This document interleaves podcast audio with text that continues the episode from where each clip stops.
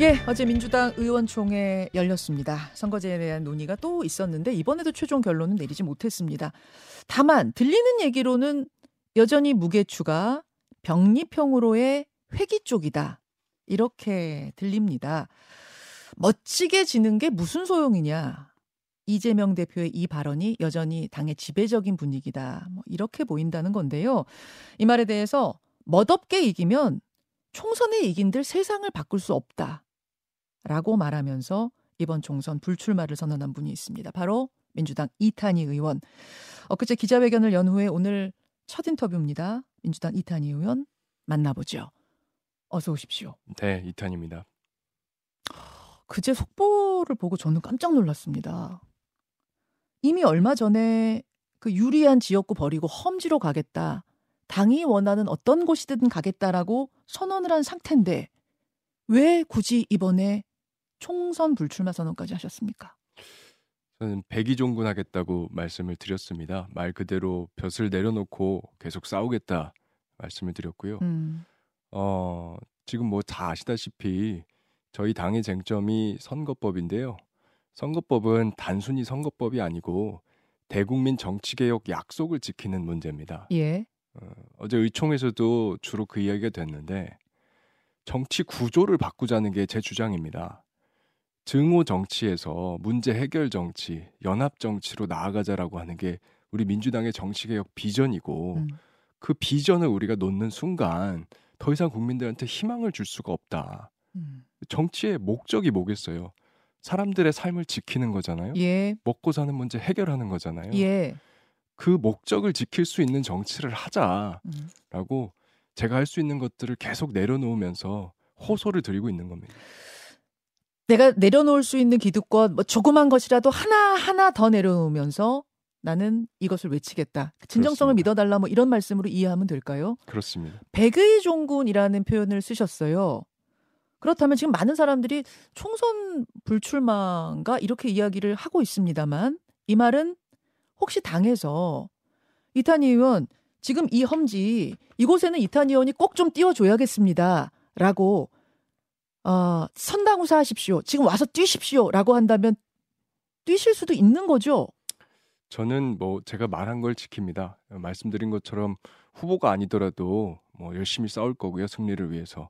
백이 종군하겠다고 말씀드렸기 때문에 제 말은 지킬 거고요.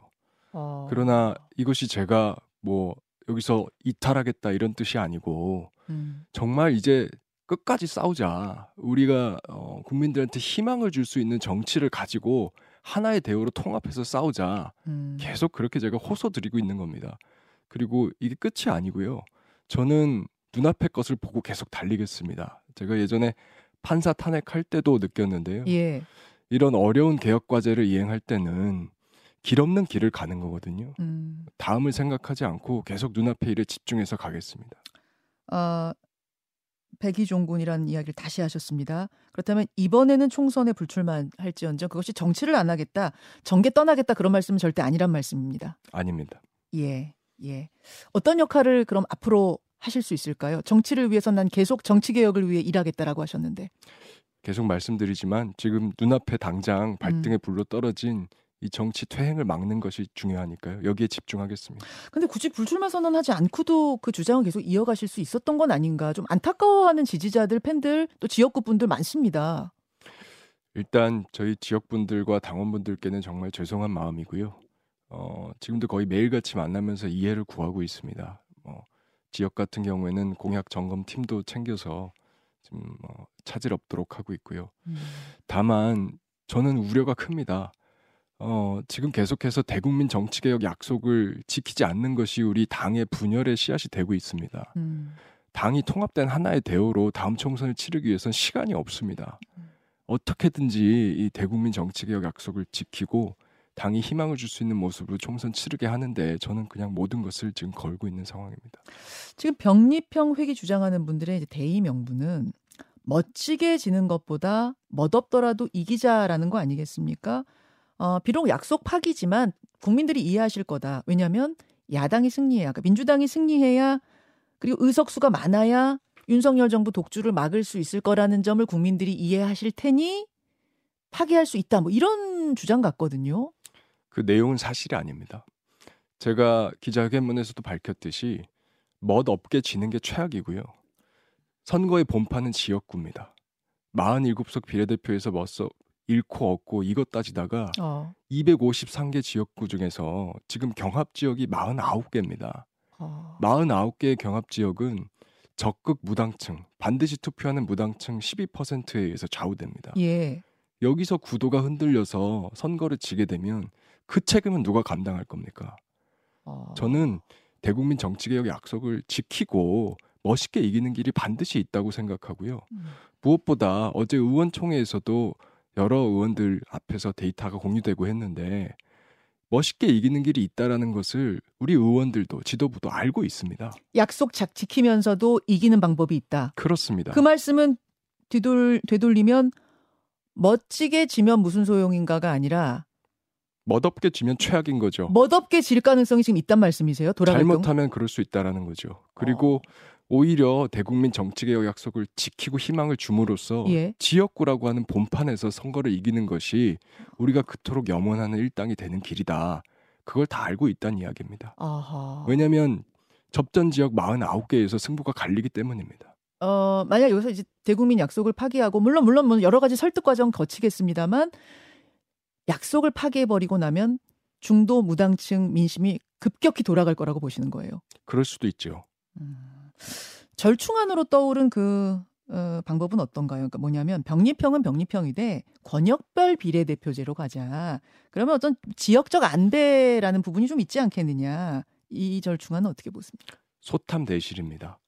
그러니까 현대 중호 정치 구조를 막을 수가 없습니다. 어차피 그렇게 해도 거대 양당 합쳐서 290석이 나오는 선거 구조를 도입하는 순간요. 예. 정치의 목적 기능이 상실됩니다. 어, 어떤 지역 균형의 문제는 연동형 비례대표제 하에서도 배려할 수 있는 방법이 얼마든지 있습니다. 음. 연합 전략을 통해서 할 수도 있고요. 음흠. 어, 증오 정치 구조를 깨는 게 지금의 핵심인데 이것을 우리가 놓는 순간 배가 산으로 간다. 음. 그 부분은 제가 어제도 말씀드렸고요. 어제 의총에서 특히 이제 예. 제가 좀 개인적인 제 경험도 말씀을 드렸습니다만 어떤 예. 제가 21대 국회에서 의정 활동 정말 발버둥 치면서 했는데요. 음.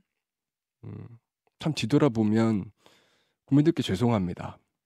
뭐 유채한 씨라던가 800원 버스 기사 김학의 씨, 또 신림동 반지하에서 돌아가셨던 홍수지, 예. 황현정 양. 저는 정말 그분들 삶을 지키고 싶었거든요. 음. 열심히 했는데 뒤돌아보면 성과가 없습니다. 음. 그러면 이렇게 해서 우리가 다시 단독 180석을 한들 세상을 바꿀 수 없다고 하면 저는 그게 과연 어떤 의미가 있는 것인지 우리 스스로 성찰을 해야 된다고 생각합니다. 음. 그리고 지금 국민들의 삶이 너무 불안합니다. 예. 정말요. 정치가 기능을 회복해서 국민들 먹고 사는 문제, 불안으로부터 지켜주는 그런 정치가 되는 게 정말 중요합니다. 예. 그런 기능을 회복하는데 저는 우리 민주당이 앞장섰으면 좋겠고요. 한 가지 더 욕심을 내자면 저는 다음 총선에서 정말 멋있게 이기기 위해서는 우리가 윤석열 정권 폭주 심판이라고 하는 거에 더해서 우리의 정치개혁 비전, 음. 이 비전에 근거해서 세상을 바꿀 수 있는 정책들을 내놓을 수 있으면 좋겠어요. 음. 우리가 문제 해결 정치, 연합 정치 이런 비전을 가지고 있습니다. 분명히 민주당이 예. 없는 게 아니에요. 음흠. 그걸 근거로 해서 먹고 사는 문제 문제 해결할 수 있다. 예를 들면 지금 사실상 멈춰 있는 전국민 고용보험 로드맵이 멈춰 있습니다. 이거 재가동해야 됩니다. 음. 또 주거 안정망 확충해야 됩니다. 예. 이거 확충 위해서 공공임대 예산 윤석열 정부가 작년에 5조 원 대거 삭감했는데 이거 다시 복구해야 됩니다. 음. 그리고 연합 정치를 위해서 대통령 결선 투표제 도입하고 대통령 4년 주인제 도입해야 됩니다. 어. 개헌해서 국민들의 생명 안전에 관한 권리 기본권으로 도입해야 됩니다. 우리 민주당이 이렇게 좋은 정책들 다 가지고 있는데 왜 이거를 숨기고 갑자기 병립형으로 돌아가면서 음흠. 정치 퇴행을 국민의힘과 손잡고 해야 됩니까? 민주당의 주류에선 바로 그것들을 하기 위해서 이번 총선에 이겨야 하고 좀 멋이 없더라도 이겨야지만 제1당으로서 힘을 가지고 그런 것들을 하지 않겠느냐라고 이야기하는데요. 처음 말씀드린 것처럼요. 멋있게 지역구 253개 본판에서 이겨서 예. 다음 선거 충분히 승리할 수 있고요. 멋없게 지면 정말 그거야말로 돌이킬 수 없는 역사의 죄라고 생각합니다. 음. 알겠습니다. 그 전국 비상시국 회의라고 있어요. 함세용 신부, 주- 송기인 신부, 이부영 전 의원 이런 진보 진영의 원로들이 참여하고 있는데 아, 이부영 자유언론실천재단 명예이사장 이런 말씀했습니다. 약속을 엎으면 민주당 신용이 떨어지고 이재명 대표도 다음의 운명을 잃어버리는 거라고 강하게 이 대표 만나서 얘기를 했다. 그럼에도 불구하고 병리평으로 돌아간다고 하면 단식을 포함해서 굉장히 강한 항의를 하려고 한다. 근데 이분들이 얼마 전에까지도 이재명 지키기 범대위 하셨던 분들 아닌가요? 이 원로분들이? 저 이분들이 지금 단식 이야기를 하는 걸 보면서 이게 지금 어떤 분위기로 이 원로분들 진보 진영에서 목소리가 나오는 건가 궁금하더라고요. 네. 제가 사실 그 특히 이부영 의장님 같은 경우에는 제가 평소 자주 찾아뵙고 말씀도 청하고 하는 분인데요. 지금 연세가 80이 넘으셨습니다. 예. 그 신군부를 무너뜨렸던 87년 6월 항쟁의 주역이십니다. 음. 영화 1987에 나오듯이 박종철 고문치사 사건을 감옥에서 갇혀 있는 채로 쪽지를 통해서 세상에 알리신 분이거든요. 음, 그렇죠. 지금 주변에서 굉장히 만류를 많이 하고 있는데 정치 구조가 이대로 퇴행되고 나면 대한민국에 정말 윤석열보다 더한 대통령이 나올 수 있다. 미국처럼 트럼프가 나오고 우리나라 대한민국의 국력이 급격히 쇠락할 거다. 이런 우려를 많이 가지고 계시더라고요. 아, 그래서 걱정인데요. 저는 뭐 계속해서 의장님께도 약속드렸고 제가 할 수 있는 모든 걸 해서 이 정치 구조 퇴행만은 막겠다. 음. 이렇게 말씀드리면서 만류하고 있습니다. 이분들이 단식을 하시더라도 어, 병리평으로 돌아갈 수밖에 없다. 연동형 안 가겠다. 회기를 택한다면 그럼 진보 진영 분열의 상황도 올 수 있다고 보십니까? 다음 일보다는요. 해야 될 일이 명확하다. 그 말씀으로 좀 가름하겠습니다. 예. 어제 원칙과 상식 4명의 의원이 이재명 대표 사퇴와 비대위 전환을 공식적으로 요구했습니다. 한 목소리 내는 현재 지도부로는 진정한 통합 이뤄내기 어렵다. 그러니까 지도부, 대표, 586 중진들 다 기득권 내려놓자. 이렇게 얘기를 했고 이재명 대표는 단합과 단결을 유지하는 게 중요하지 않겠나 생각한다 하면서 이 비대위 제안 뭐 일거에 거부한 것으로 뭐 일축한 것으로 그렇게 해석되는데요. 이탄희 의원 생각은 어떠십니까? 저는 뭐 다른 분들의 의견에 대해서 제가 덧붙일 말은 특별히 없습니다. 다만 저도 당의 통합이 가장 중요하다고 생각하고요. 그런데 그것을 위해서는 대국민 정치개혁 약속이 반드시 지켜져야 됩니다. 어. 그 약속이 깨지면 그야말로 분열의 큰 명분이 됩니다. 음. 명분을 막기 위해서라도 대국민 정치개혁 약속을 반드시 지킵시다. 예. 우선 그러면 단합이 더 중요하다는 말씀은 비대위 전환이라는 이 체제 전환 촉구에 대해선 이, 이 의원께서는 뭐 동의하진 않으시는 건가요? 저는 지금 제가 할 수 있는 일에 집중하고 싶습니다. 어, 음. 저는 끝나지 않았다고 생각하고요. 지난 의총에서 반드시 결정이 되었어야 된다라고 호소 드렸고 음. 어, 일부 지금 보도가 전 잘못됐다고 음, 보는데요. 의총장에서요. 예, 예. 어, 병립형 회계는 절대 안 된다라는 강한 발언들이 연이어 나왔습니다. 아, 그렇습니까? 소위 말하는 개파를 불문하고 예. 이렇게 가면 안 된다. 어. 우리가 21대 국회 4년을 했는데 우리가 약속한 개혁 입법을 했느냐, 대선을 이겼느냐, 음. 신뢰도가 올라가고 있느냐. 음. 윤석열 정권 심판 여론이 60%인데 네. 민주당 지지율이 30%다. 음.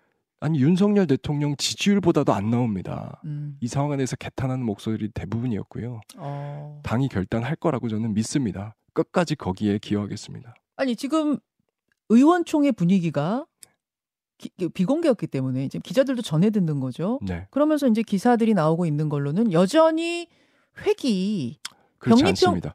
그 아닙니까? 자세히 보시면요, 의총 실제 내용에 대해서 보도된 기사들은 내용이 정반대고요. 어. 그런데 이제 그 이후에 뭐 분위기에 대해서 여러 가지 기사들이 또 추가로 나오는 걸 저도 확인을 했는데 예.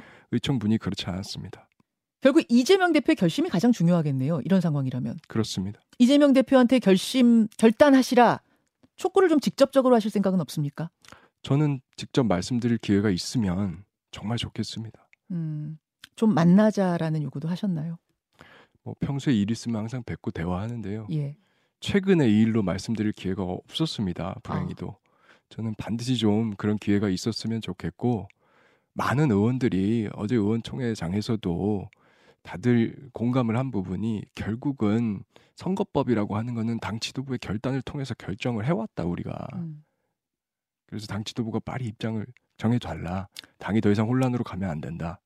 이런 데는 모두가 공감했다고 생각합니다. 이탄희 의원이 생각하는 그 결단의 마지노선 언제가 돼야 된다고 보십니까? 저는 계속해서 마지노선은 오늘이다 오늘이다 외치면서 예. 정말 땅에 머리를 부딪히는 심정으로 지금 이렇게 하고 있습니다. 예. 이 의원님 오늘 말씀하시면서도 좀 눈시울이 촉촉해지는 걸 저는 옆에서 보게 되는데 어제 의총장에서도 어, 눈물 흘리셨다는 제가 보도를 봤습니다. 절박한 심정으로 오늘 마이크 앞에 서신 게 느껴집니다. 민주당의 상황 더 주목해서 보도록 하지. 오늘 귀한 말씀 고맙습니다. 네, 감사합니다. 김현정의 뉴스쇼는 시청자 여러분의 참여를 기다립니다. 구독과 좋아요, 댓글 잊지 않으셨죠? 알림 설정을 해두시면 평일 아침 7시 20분 실시간 라이브도 참여하실 수 있습니다.